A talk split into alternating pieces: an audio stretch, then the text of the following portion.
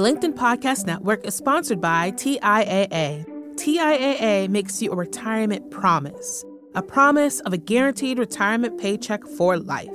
Learn more at TIAA.org backslash promises pay off. LinkedIn presents.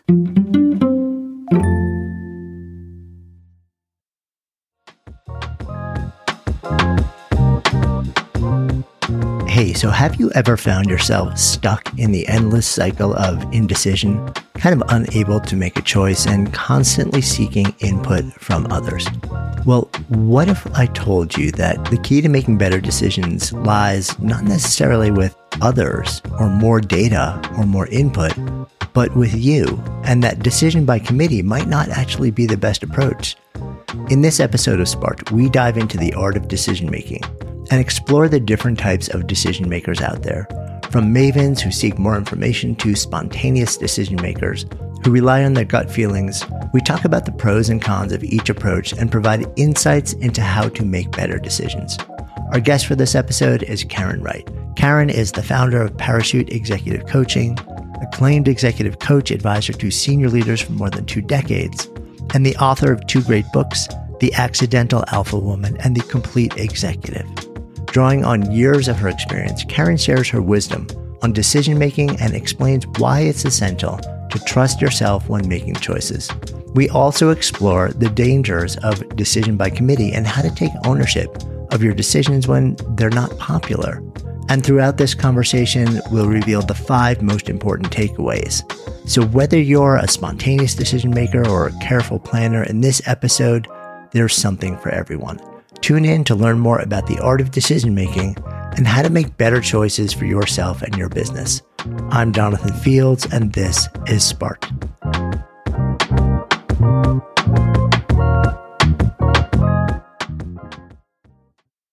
The LinkedIn Podcast Network is sponsored by TIAA. In the last 100 years, we've seen financial markets swing, new currencies come and go, decades of savings lost in days all showing that a retirement plan without a guarantee, quite simply, isn't enough. So, more than a retirement plan, TIAA makes you a retirement promise a promise of a guaranteed retirement paycheck for life, a promise that pays off. Learn more at TIAA.org backslash promises pay off. Hi, I'm Tomer Cohen, LinkedIn's Chief Product Officer. On my podcast, Building One, we dive deep into what it takes to build great products.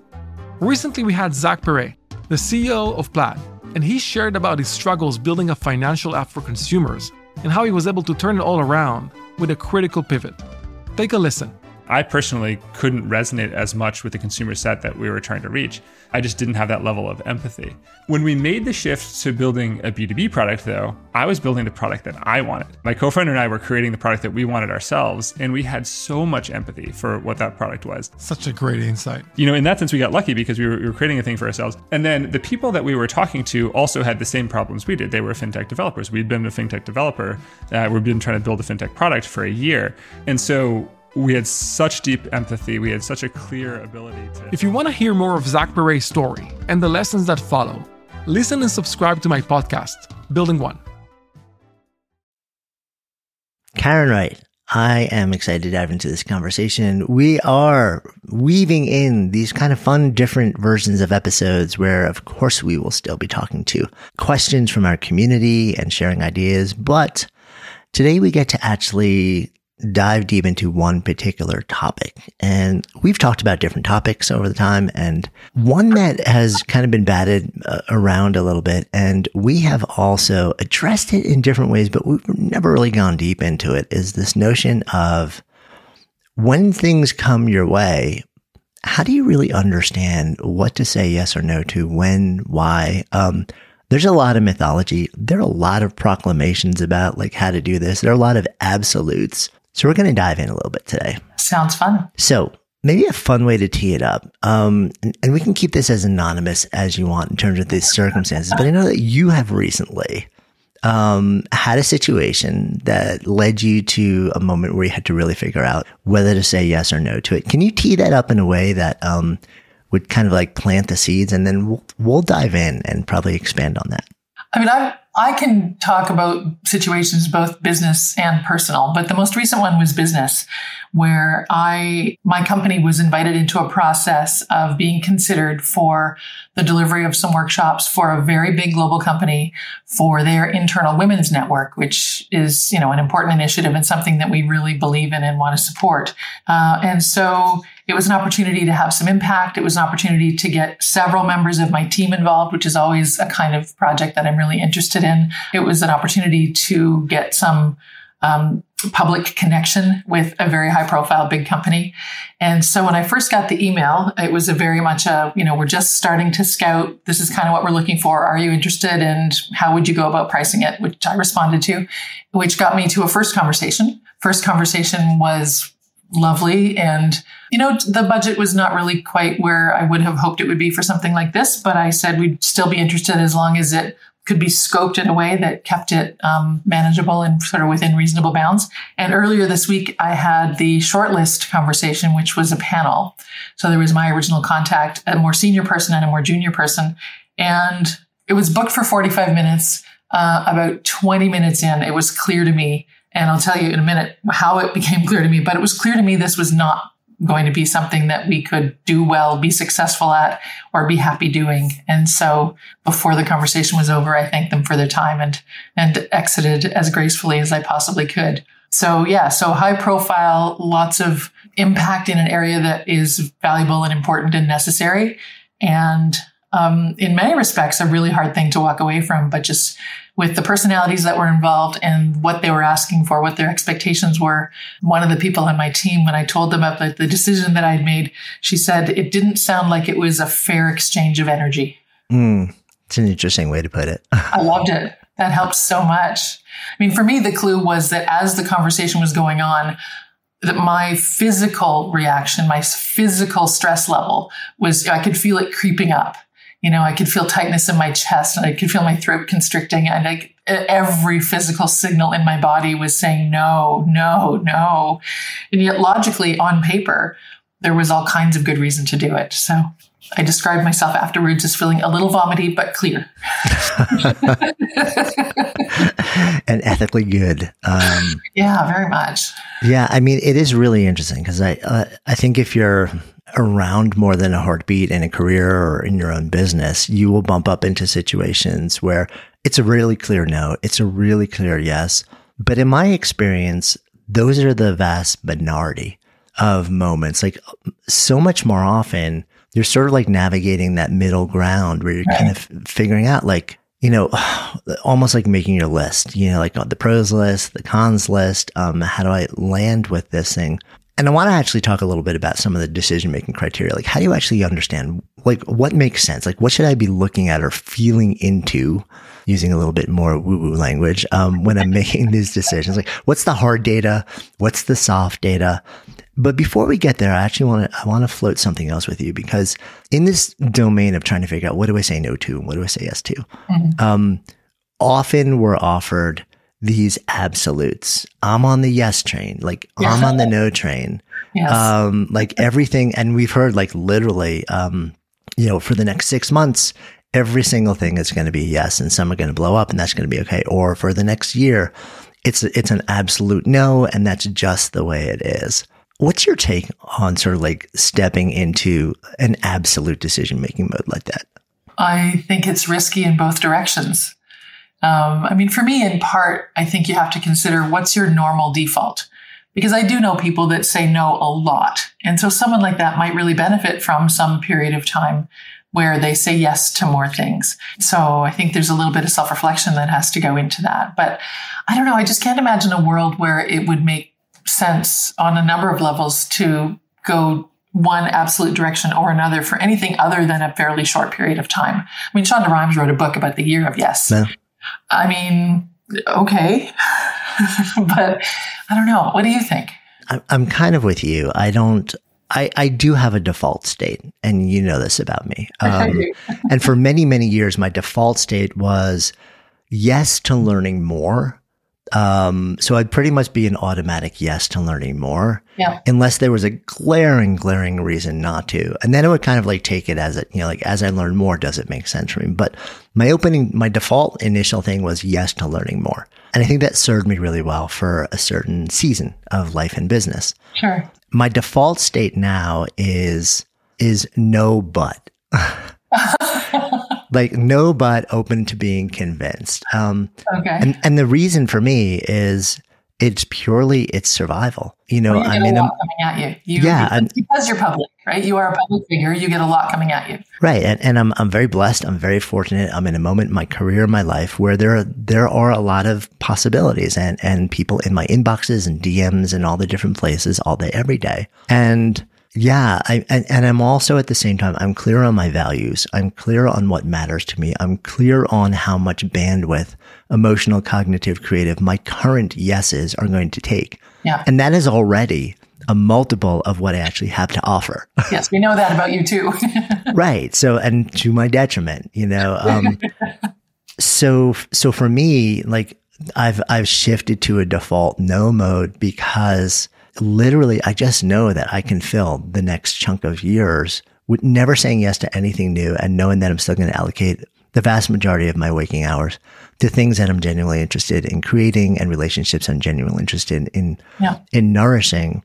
And I'm okay with that. And that means also me getting okay with a certain amount of knowing that I'm missing out on different things. And Um, being, okay, being okay with that for sure. that said, the no but part is, you know, like I can sometimes be nudged, but that is not always a good thing.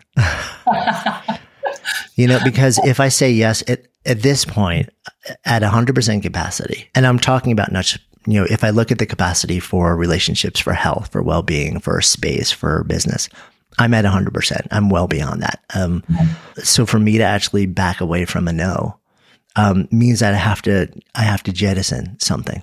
yeah. Well, um, and that's a very fundamental time and energy management principle that you have to start with. At any given point in time, you are filling 24 hours, seven days a week. You're filling it up with something. And if you're going to add something in, you have to figure out where that time comes from. And that's our friend Charlie would, would go long on that one, you know, too many projects, right? Yeah. That said, you know, there are moments where things ease up. And for a, a lot of amazing folks who are listening to this, there, they may, you may be in a window right now where you're actually like, you know what? I'm actually really open to new things, to reimagining, to new conversations, to new exploring things. And for, for folks who are in that space, which I think these days is a lot of people, um, there are a lot of people exploring like, what is my next thing? Yeah. how do you step into sort of like saying weighing what's coming your way in a way if, if we say that you know like if you're in this moment of imagining or opening or transitioning then i think it, you know it doesn't make sense to be a default no or a default yes. You just sort of like you're open right? Open to experience. We know that's one of the big five personality traits that leads to a lot of good stuff. What's your lens on sort of like how to how to suss out um, what to say yes or no to when you're sort of in that space? Well, I think one starting strategy is to shake yourself up a little bit because what's that Einstein? Is it Einstein that said you can't make a, you can't solve a problem from the same state of mind that created it or something like that? I forget. I'm, I'm messing up the quote, but you know, but if you're always getting up at the same time and eating the same breakfast and going the, the current work the same way, you know, if you're doing all the things the same way all the time, I don't know how you come up with any new ideas or, or check your responses to new stimulations.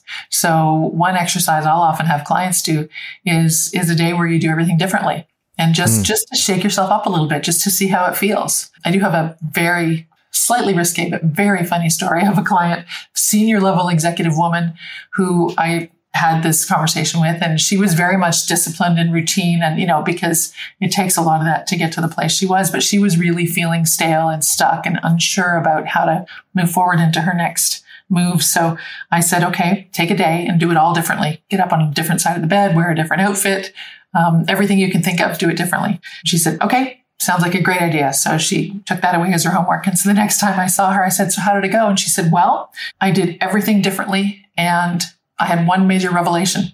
And I said, What's that? And she said, I don't think song underwear is the way to go. okay, well, that's one conclusion, anyways. Took one set of decisions off the table. It, it was a learning experience. Really Check that box. it really was. but in all seriousness, that that shaking yourself up a little bit is one way into how can I tell what's useful or important. Um, for me, another way is, and you mentioned values earlier. Another way at this is to um, figure out what your rock bottom minimum non-negotiables are. And hmm. sometimes people do this on an annual basis with sort of words of the year. I can remember one year in my life when I was overwhelmed with a number of things and I sort of pulled back and said, okay, family, health, and wealth. Those are the three things I've got to be focused on. If anything else shows up that invites me to spend time, energy, attention, money, whatever, I have to say no. And that helped me that particular time. I don't know if I'd be so rigid now, but in that moment, that was really useful. Yeah, no, I think the value thing is super important. And I love the sort of like, all I could, kept thinking about as you're describing like that day was like George Costanza's opposites. You know, it's, it's like Exactly. every instinct you have, do the exact opposite and see what happens. Um, I'm an unemployed man that lives with my mother.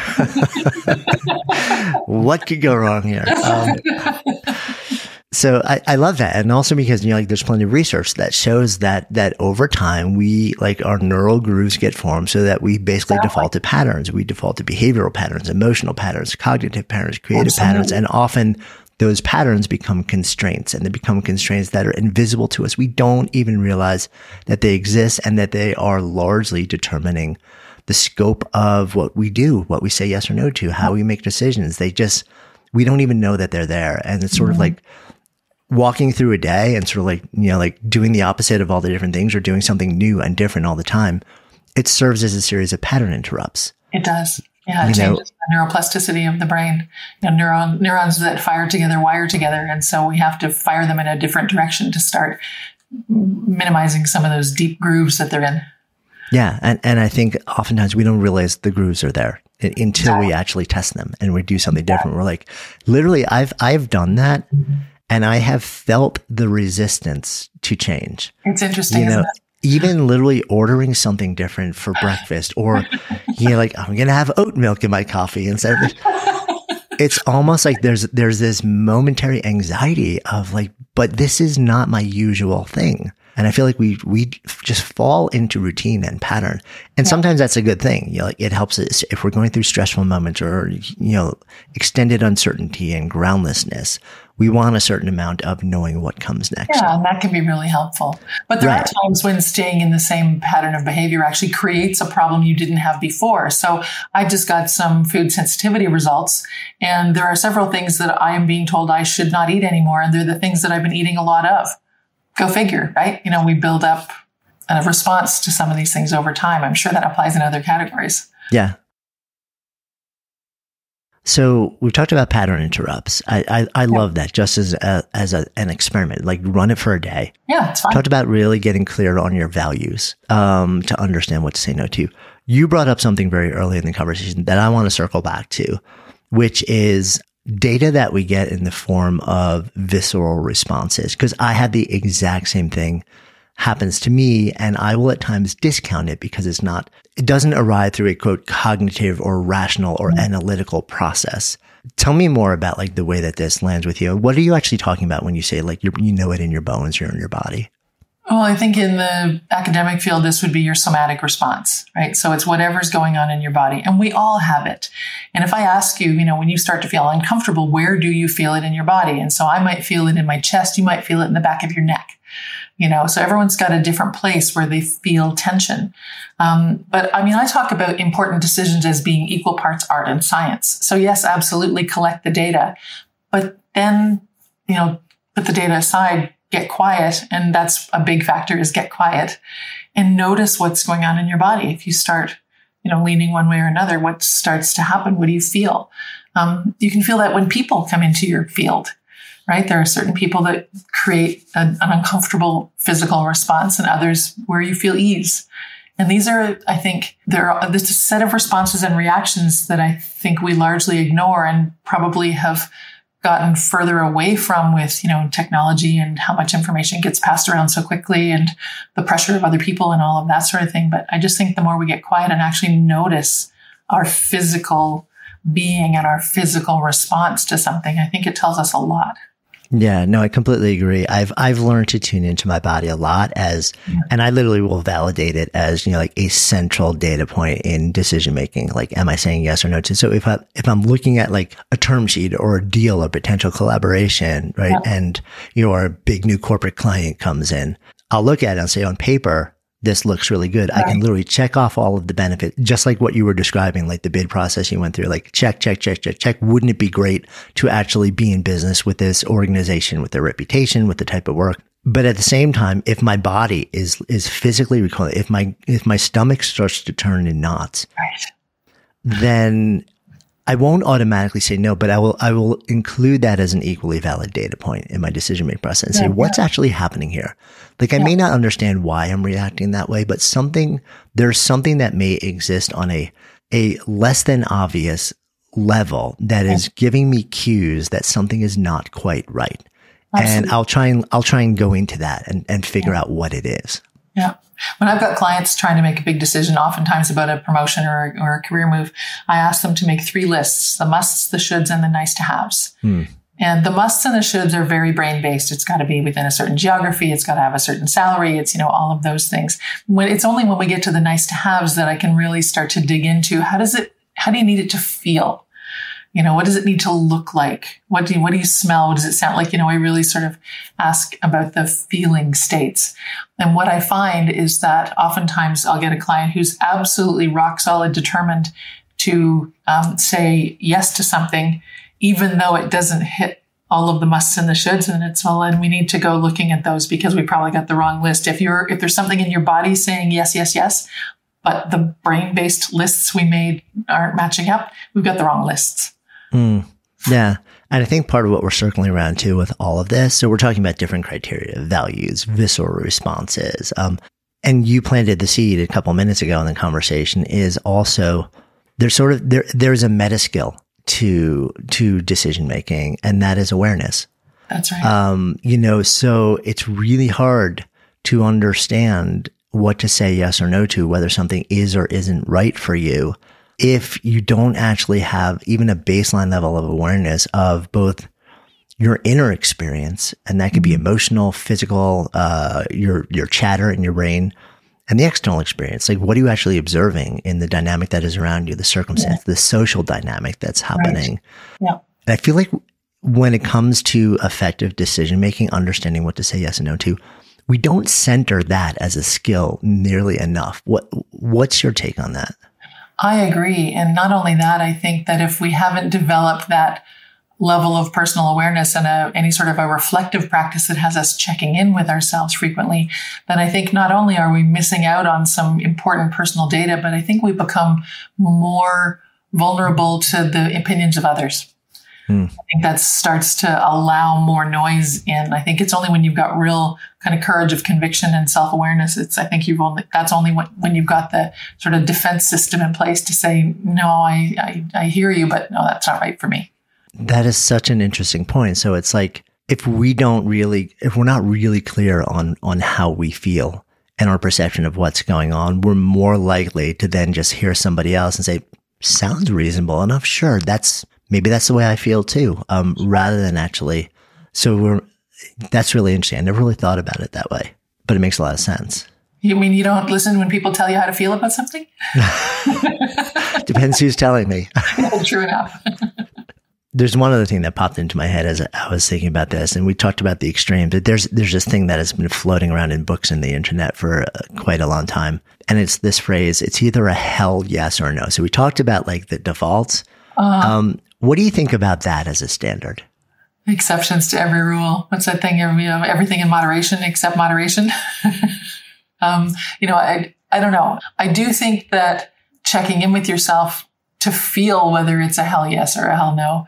But again, we're, you know, it's that gray area. And we talked about that at the beginning of the conversation that these days there's so much gray and it's so hard to just say, well, this is absolutely this or this is absolutely that. I just think very few things are that cut and dried. I mean, certainly if it's not a hell yes, then it's worth a, okay, let me think about it or um, maybe willing to learn more, right?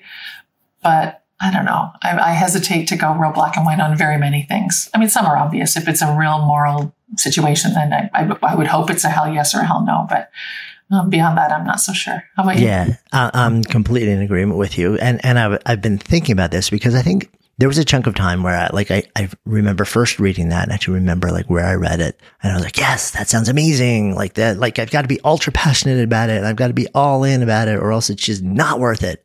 And then I started, you know, with a little bit of seasoning, um, uh-huh. time away from, uh-huh. I started thinking about some of the most truly nourishing experiences and relationships in my life and they were absolutely not a hell yes in the beginning. Oh, that's interesting. They were a hell maybe. Where I was like, oh, this could be an oh. interesting relationship. Like, okay. maybe I could be a friend with this person. Maybe we have a long term relationship. Maybe I've fallen in love.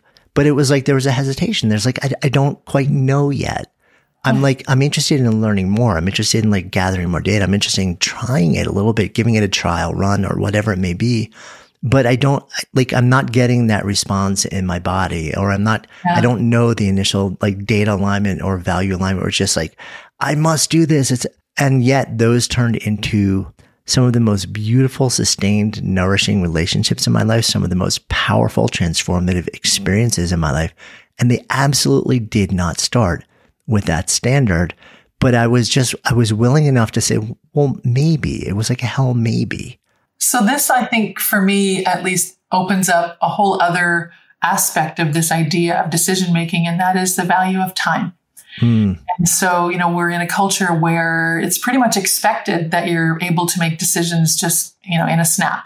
That you've got, you turn things around quickly and you respond fast and the time's running out and there's only so many of these left and whatever it is, right? And I think that the more we allow something to grow or, or uh, invest the time in nurturing something or um, getting to know something or someone, I think that's when we uncover possibilities that just aren't evident on the surface. So, I mean, I would hope that I would love it if more people were more willing to do that with other humans and just say, you know, okay, you know what? You're different than me and that confuses me a little bit, but let's take some time. Wouldn't it be great to get to know each other? Yeah, I think there's so much value in creating the space to investigate a little bit. Yeah. Not not all the time. There will be things where it's like absolutely yes or absolutely no, but absolutely yeah, for sure. But there there will be moments where it just does make sense to go a little slower and explore a little bit more. Um, and at the same time, you bring up the issue of time.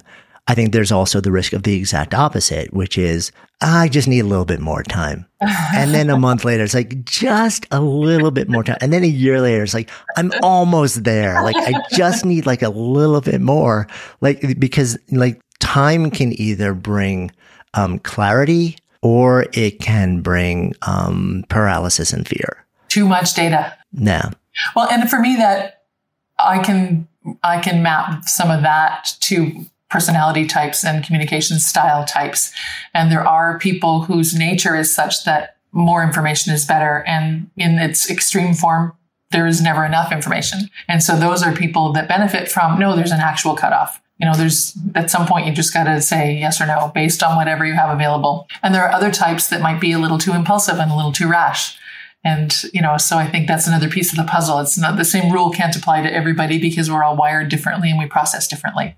Yeah, completely agree. And I've even seen some mapping with this, these tendencies and actually the sparketypes, the different impulses. Like Absolutely. I'm a maker. Yeah. Like at maker basically, I just want to be in motion. I just want to be generous. I just want to be doing the thing. So my impulse is actually to just, to, to, to make the decision quickly and deal with it if I'm wrong. Whereas, you know, somebody who is a maven, just like there there can be a tendency i just need more information i don't right. have i'm not at the level of complete insight yet where That's I can right. actually make the I call. know there's more. I mean, I must consume it. right, which is also can be an excuse to just stay in the space of learning rather than like you know like being decisive in a way that would take them out of a learning process. So so it, it's been interesting because over time we actually have been able to map these tendencies. I'm sure n- not universally, but to a certain extent to the different types of sparketypes and impulses for work too. Yeah. So it's interesting that you bring that up. Well. Uh, I think we've talked about some really interesting things here in terms of like how to make those decisions for those who are in that moment where they actually they want to let ideas in, they want to let possibilities and opportunities in.